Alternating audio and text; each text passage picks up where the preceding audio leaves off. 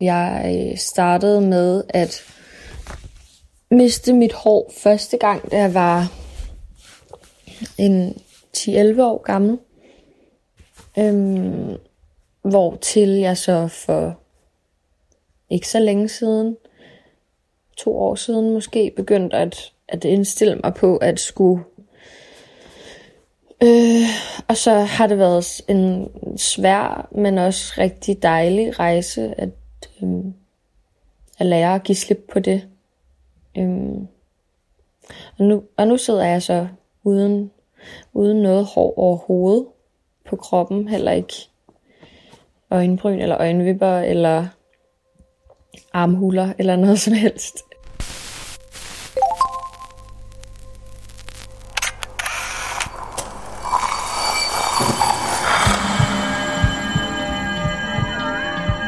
Vi ser os i spejlet hver dag.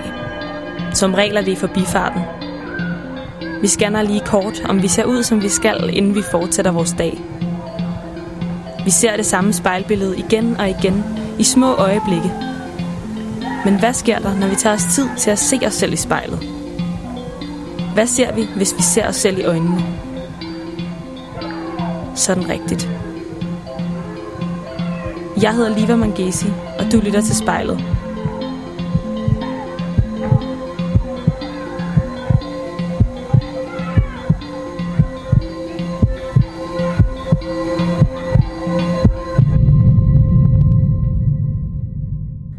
Jeg skal lige til at ringe til Laura på 23 år, som har en sygdom, der hedder alopecia. Og det er sådan en sygdom, der gør, at man taber håret på kroppen. Hej Laura.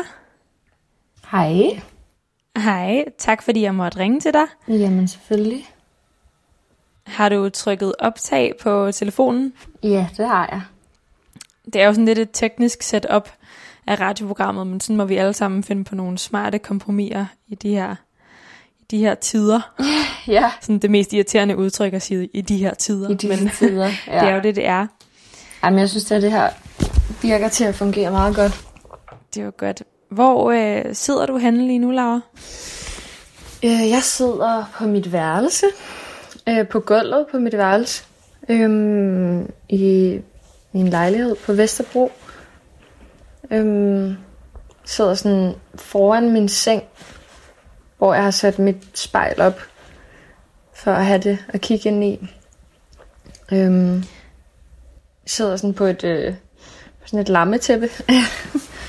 Prøver at gøre det lidt hyggeligt. Jeg prøver at fortælle sådan, har du sådan forberedt øh, rummet lidt på, at nu skulle du snart sidde og se dig selv i spejlet? Ja, det har, altså jeg har sådan, øh, fordi jeg har sådan et spejl, som jeg ikke rigtig har placeret nogen steder, så jeg har bare sat det på gulvet op ad en reol, og så har jeg sådan, min, min lampe, den er sådan lidt for, den er sådan lidt for lys til at, øhm, til sådan at give sådan et hyggeligt aftenlys, så jeg har faktisk sådan sat lys lidt rundt omkring over det hele, og så har jeg sat, jeg har sådan en diffuser, som man kan putte olie i, så, og vand, og så bringer det sådan en dejlig duft ud i rummet, så har jeg gjort det. Øhm, så mm, jeg har prøvet at gøre det sådan lidt hyggeligt for mig selv, tror jeg. Altså jeg tænker lige det her med sådan et lammeskinstæppe og sterinlys og sådan en duftdiffuser. Altså hvad tror du de ting sådan fortæller om dig? øhm, jamen, det er sådan, jeg, jeg, altså jeg tror, at folk vil, folk synes det, der kommer her hjem er altid sådan, ej, det er så meget dig, og meget sådan, det fortæller måske, at jeg godt kan lide, at ting skal være sådan lidt hyggelige, og sådan, jeg går op i, at det ved jeg ikke, men at der skal være sådan et rum, hvor man har lyst til at være, hvor man føler sig tryg i på en eller anden måde. Jeg kan godt lide, at det skal være sådan lidt nedtonet, lidt afslappet på en eller anden måde. Hvad tror du det er, de siger sådan, det er så meget dig? Altså sådan, hvad er det for nogle ting, de peger på der? Jamen, jeg tror, det er meget sådan, nu har jeg, øh, har jeg meget sådan inspiration, henter jeg meget inspiration til ting, både sådan i forhold til at indrette mit værelse, men også mit liv øh, sådan i spiritualitet, og jeg kan rigtig godt, jeg har rigtig mange sådan ting fra rejser og så rigtig meget fra min lange rejse, jeg var på i Indien. Øhm, og der er måske mange af tingene, som taler ind i sådan i, i den, øh, jeg ved ikke, i det billede af sådan en masse sådan lidt spraglede ting, og, og så det der med, at der er altid et eller andet, der brænder, et sterinlys, eller øhm, en duftolie, der er tændt, eller et eller andet, at det er sådan, jeg tror, det er lidt det, de mener, den sådan, at det er den vibe, jeg også rigtig godt kan lide. Jeg, det gik også lige op for mig, det sagde jeg ikke, men jeg har også sådan en saltkrystallampe, jeg har, som sidder lige foran mig. så det hele taler bare ind i sådan lidt en eller anden kliché om, øh, om en, øh, en meget sådan, øh, en, der rigtig godt kan lide Indien og spiritualitet, tror jeg. Men jeg føler mig meget tilpas i det, så jeg tror, det er det, folk mener. Øhm, når de siger det meget mig, ja.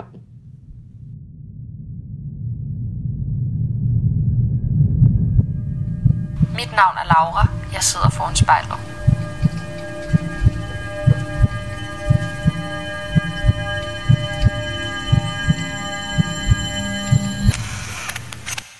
Nu har du jo øh, gjort rummet klar.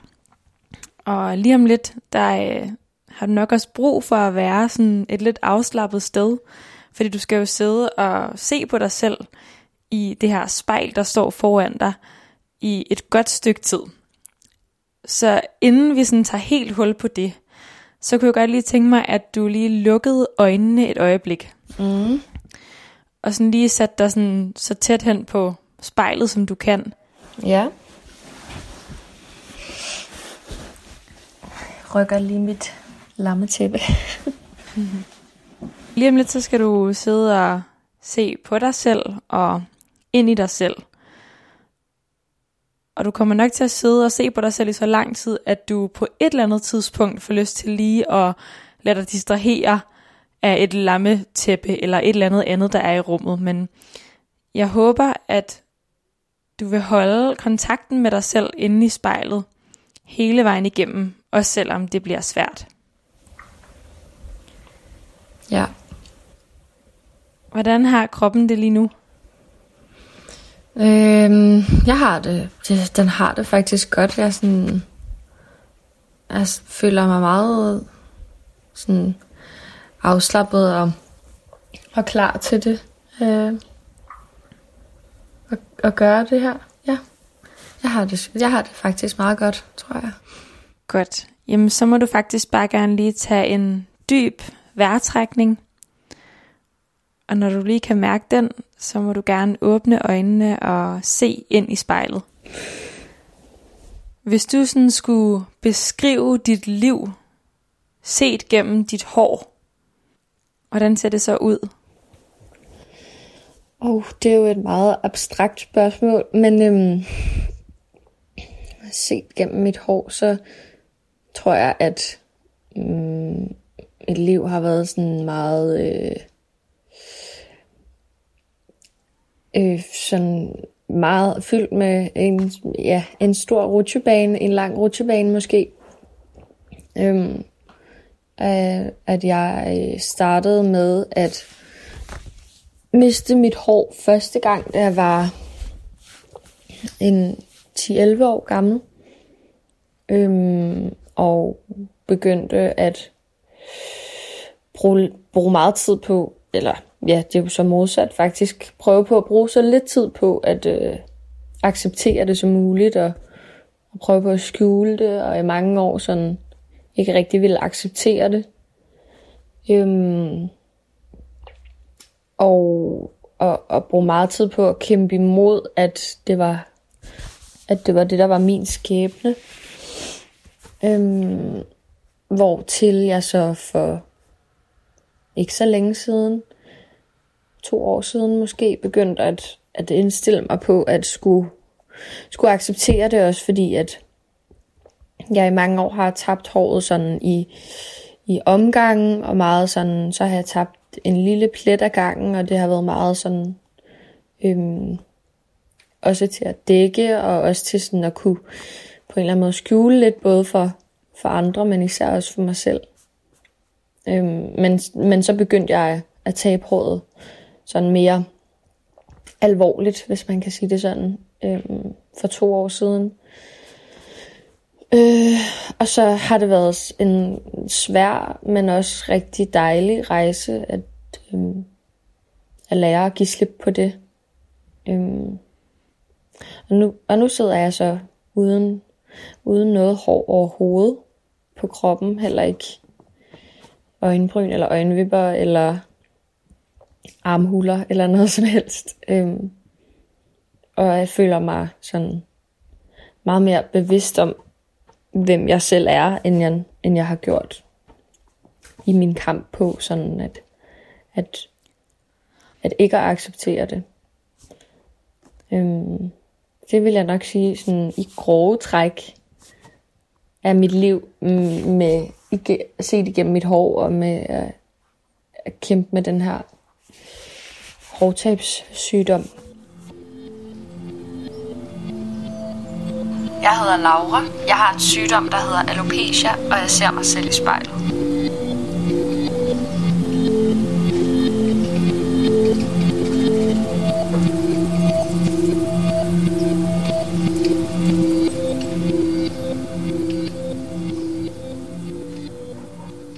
Når man er 10-11 år, og så sådan lige pludselig opdager, at man er ved at tabe sit hår. Hvordan foregår det? Altså, hvordan opdager du det første gang? Øh, jamen, jeg, op, jeg opdager det første gang, fordi at, øh, at jamen, det begynder ligesom at tynde ud og, og sådan falde af i øh, sådan små pletter. Der er sådan, sådan, sådan nogle små, altså på størrelse med en mønt eller sådan noget. Øhm, og så tror jeg ligesom, at mine forældre også øh, lægger mærke til det, og tænker over det og spørger ind til det og sådan noget. Så går vi til lægen, og det går ret hurtigt, for man ligesom øh, diagnostiserer, at det er, øh, at det er alopecia, hårdtab. Øhm, så det var egentlig sådan øh, selve, hvad kan man sige, opdagelsen af, af hårtabet eller sygdommen. Det var ikke så meget det, der ligesom var... Øh, det er ikke det, jeg tænker meget på. Jeg tænker mere på sådan, hvordan jeg så prøvede at lade som om, at det ikke eksisterede. Øhm, når jeg husker tilbage på det i hvert fald. Hvordan kan du sådan huske, at du prøvede at lade som om, at det ikke eksisterede? Jamen, det var meget sådan noget med, at altså, til at starte med, så, så var det sådan, så ville jeg slet ikke snakke om det, og så var det meget sådan, jeg tænkte, at det ville gå væk lige om lidt, så jeg var ligesom også bare sådan, jeg, jeg, jeg, ser en, jeg har i hvert fald set en masse sådan børnebilleder, hvor at jeg ikke nødvendigvis øh, prøver at skjule det, men jeg prøver sådan sted at sætte mit hår op i øh, hestehaler og lave flætninger og sådan noget, selvom at, der, at det ligesom tydeligvis er begyndt at tynde lidt ud, og øh, der er nogle meget tydelige skaldede pletter og sådan noget, så prøver jeg ligesom på stedet at gøre alle de der ting, som man rigtig gerne vil kunne gøre med sit hår. Øhm, og så er der så et tidspunkt, hvor jeg begynder at, ligesom, at synes, at nu lægger folk også mærke til det, og nu bliver det også kommenteret på og sådan noget. Og så begynder jeg så at gå med, går jeg med sådan nogle altså nærmest nogle sixpence kasketter og huer og tørklæder og sådan noget. Meget kasketter dengang. Øhm, og prøve ligesom at, at skjule hovedbunden på den måde. Og hvis vi så sådan spoler lidt frem i tiden, til hvad der nu er to-tre år siden, så virker det som om, at der har været nogle år, hvor at det, du har haft noget hår igen. Ja, altså det har været meget sådan... Øh, det er ligesom en sygdom, som sådan kan... Det er noget, der hedder autoimmun øh, reaktion, eller autoimmun sygdom, øh, som er meget sådan, man stadig har svært ved at forske på, fordi det er sådan en, øh, altså en defekt på en eller anden måde i immunforsvaret, som ikke kan finde ud af at lade alle processer i kroppen køre. Øhm, og man mener ligesom tit, at det har ophav i sådan... Det, det kan både være genetisk, men det kan også være øh, meget sådan psykisk relateret, stressrelateret. Øhm, hvilket jo man ret hurtigt drager konklusioner til ved mig, at det nok er en, altså, en, en, en reaktion på en stressreaktion efter min, min fars sygdom. Øhm, så jeg har så efterfølgende, så har jeg så fået, også igennem forskellige behandlingsformer, fået alt mit hår tilbage, og så er sådan helt naturligt, at det hele vokset tilbage. Øhm, og, og, og så er det sådan, så har det været sådan lidt tyndt i, sådan i nakken nogle gange, men så er det ikke rigtig noget, jeg har dealet med, fordi der man ikke rigtig kunne se, og, øhm, og så begynder jeg så igen i, i slutningen af gymnasiet, begynder jeg at tabe det igen, og så får jeg det så behandlet, og så kommer det tilbage igen, og så her for tre år siden, øhm, når jeg går på højskole, så begynder jeg sådan langsomt at tabe det, og så, og så forventer jeg ligesom, at det vil være det samme forløb med, at jeg skal, øhm, at jeg skal tabe det i et halvt års tid, og så kommer det tilbage igen. Men det, der så sker, det er bare, at i løbet af de næste to år, så taber jeg det bare kun. Og der er ligesom ikke rigtig noget, der vokser ud, og jeg prøver nogle forskellige behandlinger, og prøver også en masse spirituelt arbejde for at se, om jeg ligesom kan gøre det indenfra ved at være mindre stresset, og jeg laver, prøver også en masse forskellige sådan alternative øh, medicin og alt muligt. Øhm, hvor at jeg ligesom langsomt over de her halvandet, to år, begynder at indse, at, at det ligesom kun går en vej. Men det går ret langsomt, altså øh, fra jeg starter på højskole i 2017 indtil øh, efteråret 2019, der har jeg, altså på de to år, øh, falder mit hår af. Så der går ligesom ret lang tid, før det bliver sådan meget synligt.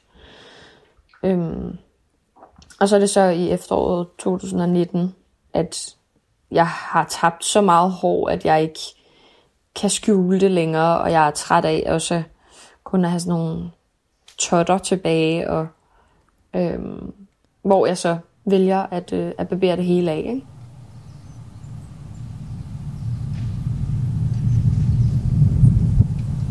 Jeg hedder Laura. Jeg sidder foran spejlet.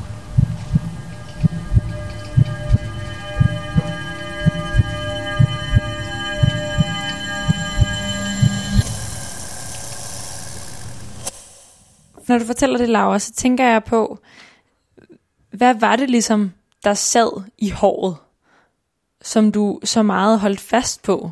Fordi du undersøgte alle mulige metoder og ligesom brugt lang tid på og sådan insistere på over for dig selv, at det måtte komme tilbage. Så hvad var det, der sad i håret, som, som du ikke ligesom ville miste? Men altså, det er jo, det er jo det er sådan, det er meget det, som jeg egentlig, jeg tror egentlig altid, jeg har været bevidst om, og sådan, og det, jeg tror egentlig altid, jeg har vidst det, men uden sådan at tænke over, at det var noget dårligt, men det er jo helt klart identitet, og helt klart det her med sådan, at føle sig som, ja, altså, jeg tror aldrig, jeg har gerne ville være ligesom alle andre, men så alligevel, så vil man jo altid gerne lidt være ligesom alle andre. Øhm, så det er helt klart, altså det har helt klart været identitet, øhm, især fordi da jeg, var, da jeg var lille, der var jeg, der var jeg Laura med det lange, lyse, krøllede, blonde hår. Øhm, faktisk min, min kusine, som er født døv, hun, hendes Øh, man laver ligesom et tegn til hver person. Øh, hendes tegn til mig, det var sådan øh, at vise, at jeg havde meget langt hår. Øh, når hun skulle sige mit navn i godsetegn. Ikke? Øhm, så det var jeg, det havde jeg måske en eller anden idé om, at det var mit, min identitet, og, og så så jeg jo også rundt på alle andre piger på min alder, og syntes, at det var det, der var normalt, og kunne ikke øh, holde tanken udenom, ud af at skulle, skulle være sådan, skulle være skaldet og skulle se helt anderledes ud. Og så er jeg også, øhm, er jeg jo også, har jeg altid sådan været meget optaget af performancekunst, og jeg vil rigtig gerne, øh, jeg går selv på en, øh, en fysisk øh, skuespillerskole lige nu, og har ligesom gået efter øh, en drøm om at være skuespiller i, øh, i nogle år efterhånden. Og der tror jeg også, der var nogle, øh, nogle år, hvor jeg var bange for, at jeg så ikke kunne følge den drøm, hvis jeg, hvis jeg ikke så ud som andre. Øhm, og jeg tænkte, det ville være et benspænd for mig, hvilket det bare på ingen måde har været, siden jeg har embraced, øh, embraced det at være skaldet og taget mit hår af, og ligesom stået ved, hvem jeg selv er, og, og ikke været bange for at vise det frem. Så når du ser dig selv i spejlet nu, hvad er det så for en Laura, du sidder og ser på? Altså nu ser jeg meget mere den, nu ser jeg jo den Laura, som jeg er, og jeg kan rigtig godt, jeg kan rigtig godt lide mig selv. ja, ikke for meget selvfølgelig, men øhm, jeg kan godt lide, at nu kan jeg lige pludselig faktisk ret godt lide at se anderledes ud, og nu er der, altså nu er der jo identitet i at være og se ud, som jeg gør. Noget, jeg tænker på, det er, at du var ved at tabe håret øh, virkelig meget, men alligevel så barberer du lige det sidste af. Så sådan, hvad, hvad betød det for dig at gøre det?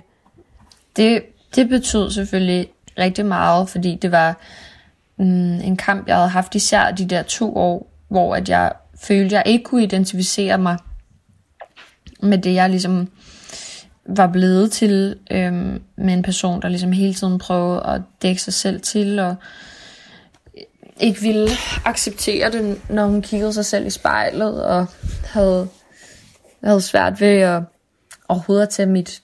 Øh, jeg gik ligesom altid med øh, et tørklæde, eller en hat, eller et eller andet, og det havde jeg svært ved selv over for min kæreste dengang. Øhm, at være tryg i, og, og jeg var så træt af at være sådan... Øhm, jeg var træt af at være sådan usikker på mig selv, tror jeg.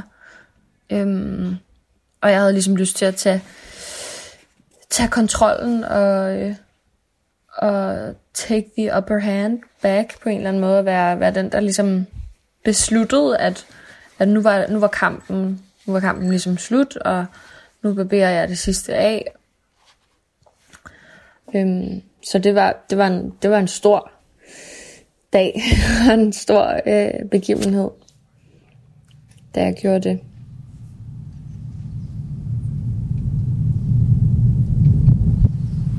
Jeg hedder Laura. Jeg har endelig givet slip på min forfængelighed, og jeg ser mig selv i spejlet.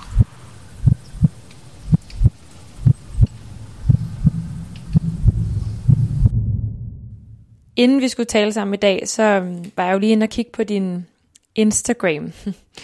og øh, der er jo sådan nogle virkelig sådan seje øh, bikini-billeder, hvor du har sådan hurtige briller på, og øh, ikke har noget hår som, som nu, og så har sådan en rigtig power pose.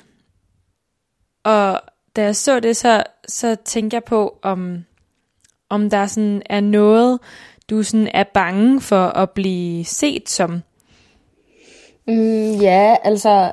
Øhm, altså både ja og nej, fordi jeg tror sådan... Også når man har kæmpet med noget, der er så identitetsborgen, som at miste sit hår i så mange år, så når man også bare til et punkt, hvor man, hvor man er sådan lidt ligeglad med, hvad folk synes om en. Fordi det, eller jeg i hvert fald, har kæmpet med nogle tanker omkring det i så lang tid. Øhm, så jeg tror måske især det billede også er et udtryk. Ikke fordi jeg har tænkt over det, da jeg har fået det taget. Det er øh, slet ikke opstillet på den måde, men, øhm, men at det også er sådan et øh, billede på, at, øhm, at, jeg, at jeg jo stadig bare gør, hvad jeg vil. Jeg er stadig bare på vandretur med min veninde og sveder og står og bæller en flaske vand.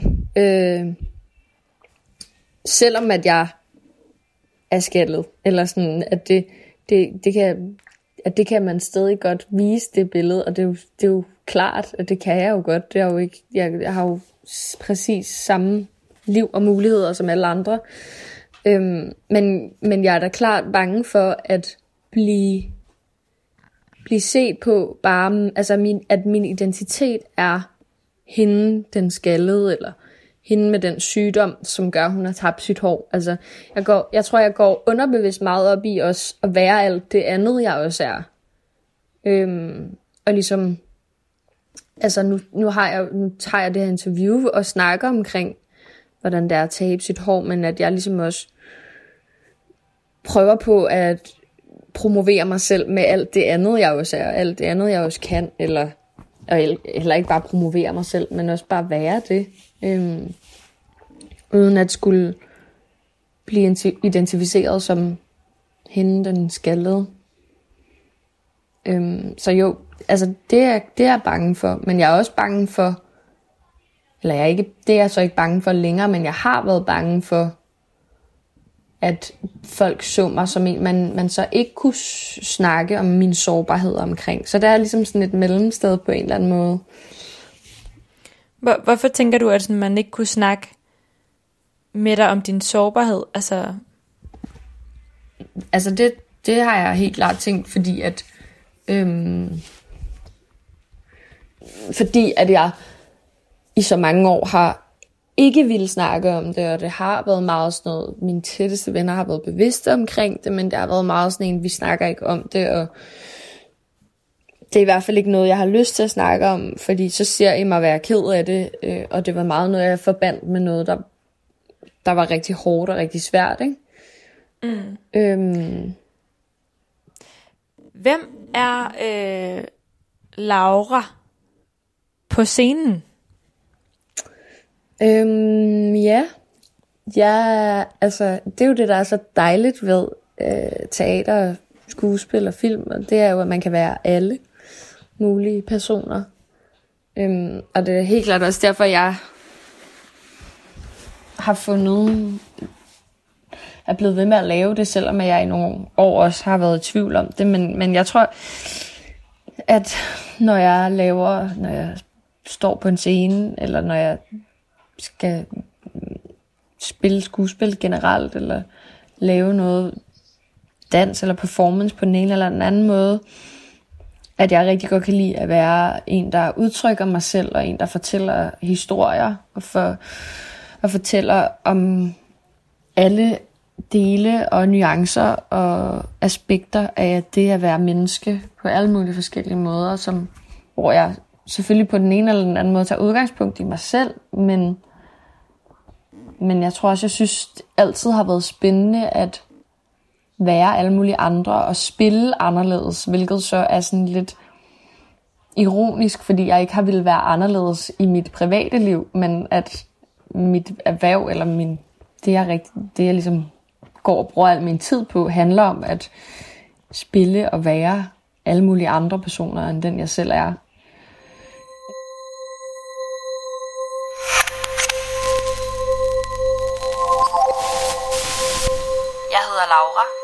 Kigger mig selv i spejlet. Laura, nu har vi talt rigtig meget om dit liv, sådan set gennem dit hår. Og en ting, jeg sidder tilbage med, efter du sådan har fortalt om alt det her, du sådan har været igennem med dig selv, så tænker jeg lidt på, hvad stress betyder for dig, når du sådan ser dig selv i spejlet. Det forstår jeg godt, og det er også øh, det har godt nok også været et stort spørgsmål for mig i mange år. Altså, øhm, mm, øh, jeg tror, jeg har fundet ud af, at stress er noget, man bare øh, skal prøve at lade være med at sætte ord på. Eller ikke at sætte ord på, men man skal prøve at lade være med at vide for meget om. Fordi for sådan en som mig, der er det i hvert fald... Øh, altid til stede, øh, sådan underliggende, øh, fordi jeg har kronisk stress på, øh, som en reaktion på, eller en form for PTSD. Så det er jo, det er sådan en underlig størrelse, som jeg ved eksisterer, men jeg kan sagtens gå igennem en dag og tænke, altså, hvordan kan det være, at jeg er stresset, fordi jeg er jo ikke lavet en skid, eller jeg har ikke haft stress over noget, men det er jo, det er jo meget noget, der foregår op i mit eget hoved, men ligesom ikke at vide, øh, hvad der skal ske i fremtiden, og ikke at, ikke at kunne forstå ting. Det er, sådan, det er meget der, stress opstår hos mig. Det er, når jeg ikke har en idé om, hvad, hvad, hvad tid er, eller hvad jeg skal lave, eller hvis jeg ikke kan finde ud af at læse mennesker, eller hvis jeg ikke ved, hvad det næste step i opskriften er, eller sådan, øhm, også i overført betydning, men sådan, øhm, jeg tror, det er meget der, det opstår, og det er ikke nødvendigvis, fordi man har 17 aftaler på en dag, og man skal løbe fra det ene til det andet, og bære på alt for mange ting, eller sådan, det er også meget øh, menneskeligt at være stresset, fordi vi er sådan nogle meget øh, interesserede væsener, der gerne vil vide og forstå alting. Og det kan man desværre bare godt blive lidt for optaget af. Tror du, du er mere bange for stress, end andre mennesker er? Mm, nej, det, det tror jeg ikke. Jeg, altså, jeg tror, jeg har affundet mig med stress, faktisk, på en måde. Jeg tror, jeg har en, jeg tror, jeg ved, at, øh, at det ikke nytter noget at være bange for det, fordi vi bliver jo alle sammen stresset på den ene eller den anden måde på et eller andet tidspunkt i løbet af livet. Altså, eller det kan da godt være, der findes nogle buddhaer, som ikke bliver det, men det tror jeg, at alle kan genkende på en eller anden måde. Så jeg tror ikke, jeg, altså, man kunne godt tænke mig, at jeg var bange for det, fordi at jeg så tænkte, at når, når jeg er stresset, så er det der, jeg taber mit hår. Men man kan sige, at lige nu er der jo er ikke rigtig mere at tabe, så sådan, jeg har ligesom accepteret, at det er sådan, at det er, men der er selvfølgelig stadig noget psykisk, at det er jo ikke rart at være stresset, og selvom jeg ikke kan tabe mere hår, kan jeg jo stadig godt være stresset, men, men jeg kan ligesom, jeg har mere accepteret det, så jeg kan også bedre arbejde med det sådan terapeutisk og psykisk med, med mit stress, føler jeg. Laura, når du, når du sidder og ser på dig selv nu, efter du har barberet det sidste af dit hår på hovedet af, og du ikke har mere hår på kroppen, har du så sådan en følelse af, at du sådan generelt ikke har mere at tabe? Øh, nej, overhovedet ikke.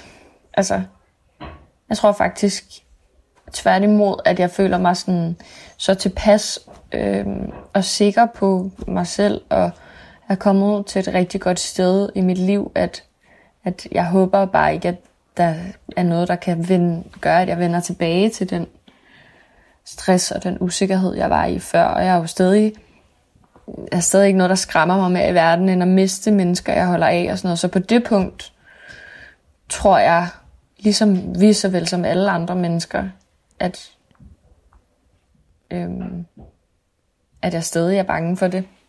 Men det er da klart, at der er sådan en, øhm, måske sådan en fysisk overlegenhed, eller det ved jeg ikke, om man kan sige, men at der er sådan en overlegenhed i, at jeg ikke, altså jeg er ikke færdig, og jeg er ikke bange for noget omkring min krop og mit udseende, fordi jeg ligesom har gået igennem den her kæmpe erkendelse af at se ud på en måde og acceptere det.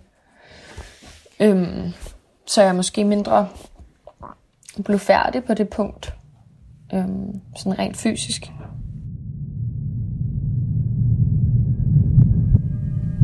Jeg hedder Laura. Jeg sidder foran spejlet.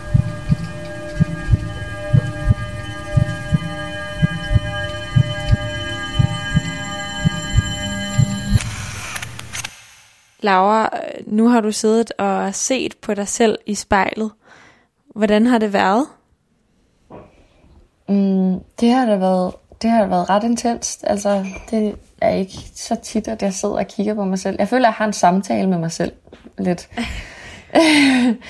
øhm, men jeg, er også, jeg bliver også betaget af mig selv. Altså, det, er, det er ret skønt faktisk, at lige sådan give sig selv den tid og den kærlighed, som det er, at lige at sådan tvinge sig selv til at kigge sig selv i spejlet. Også fordi jeg i en periode for nogle, år siden, eller ikke nogle år siden, faktisk et års tid siden, ret øh, aktivt undgik spejle. Altså øh, så på den måde er det, har det været ret skønt og ret intenst at kigge sig selv i spejlet.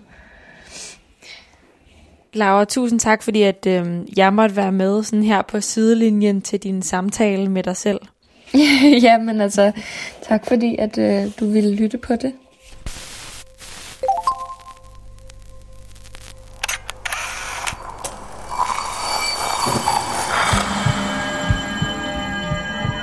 Du har lyttet til Spejlet, produceret af Kontrafej, klippet af Kasper Jebsen og tilrettelagt af mig, Liva Mangesi. Hvis du har noget på hjerte, eller hvis du har en idé til, hvem der skal stå foran spejlet, så skriv til os på Instagram.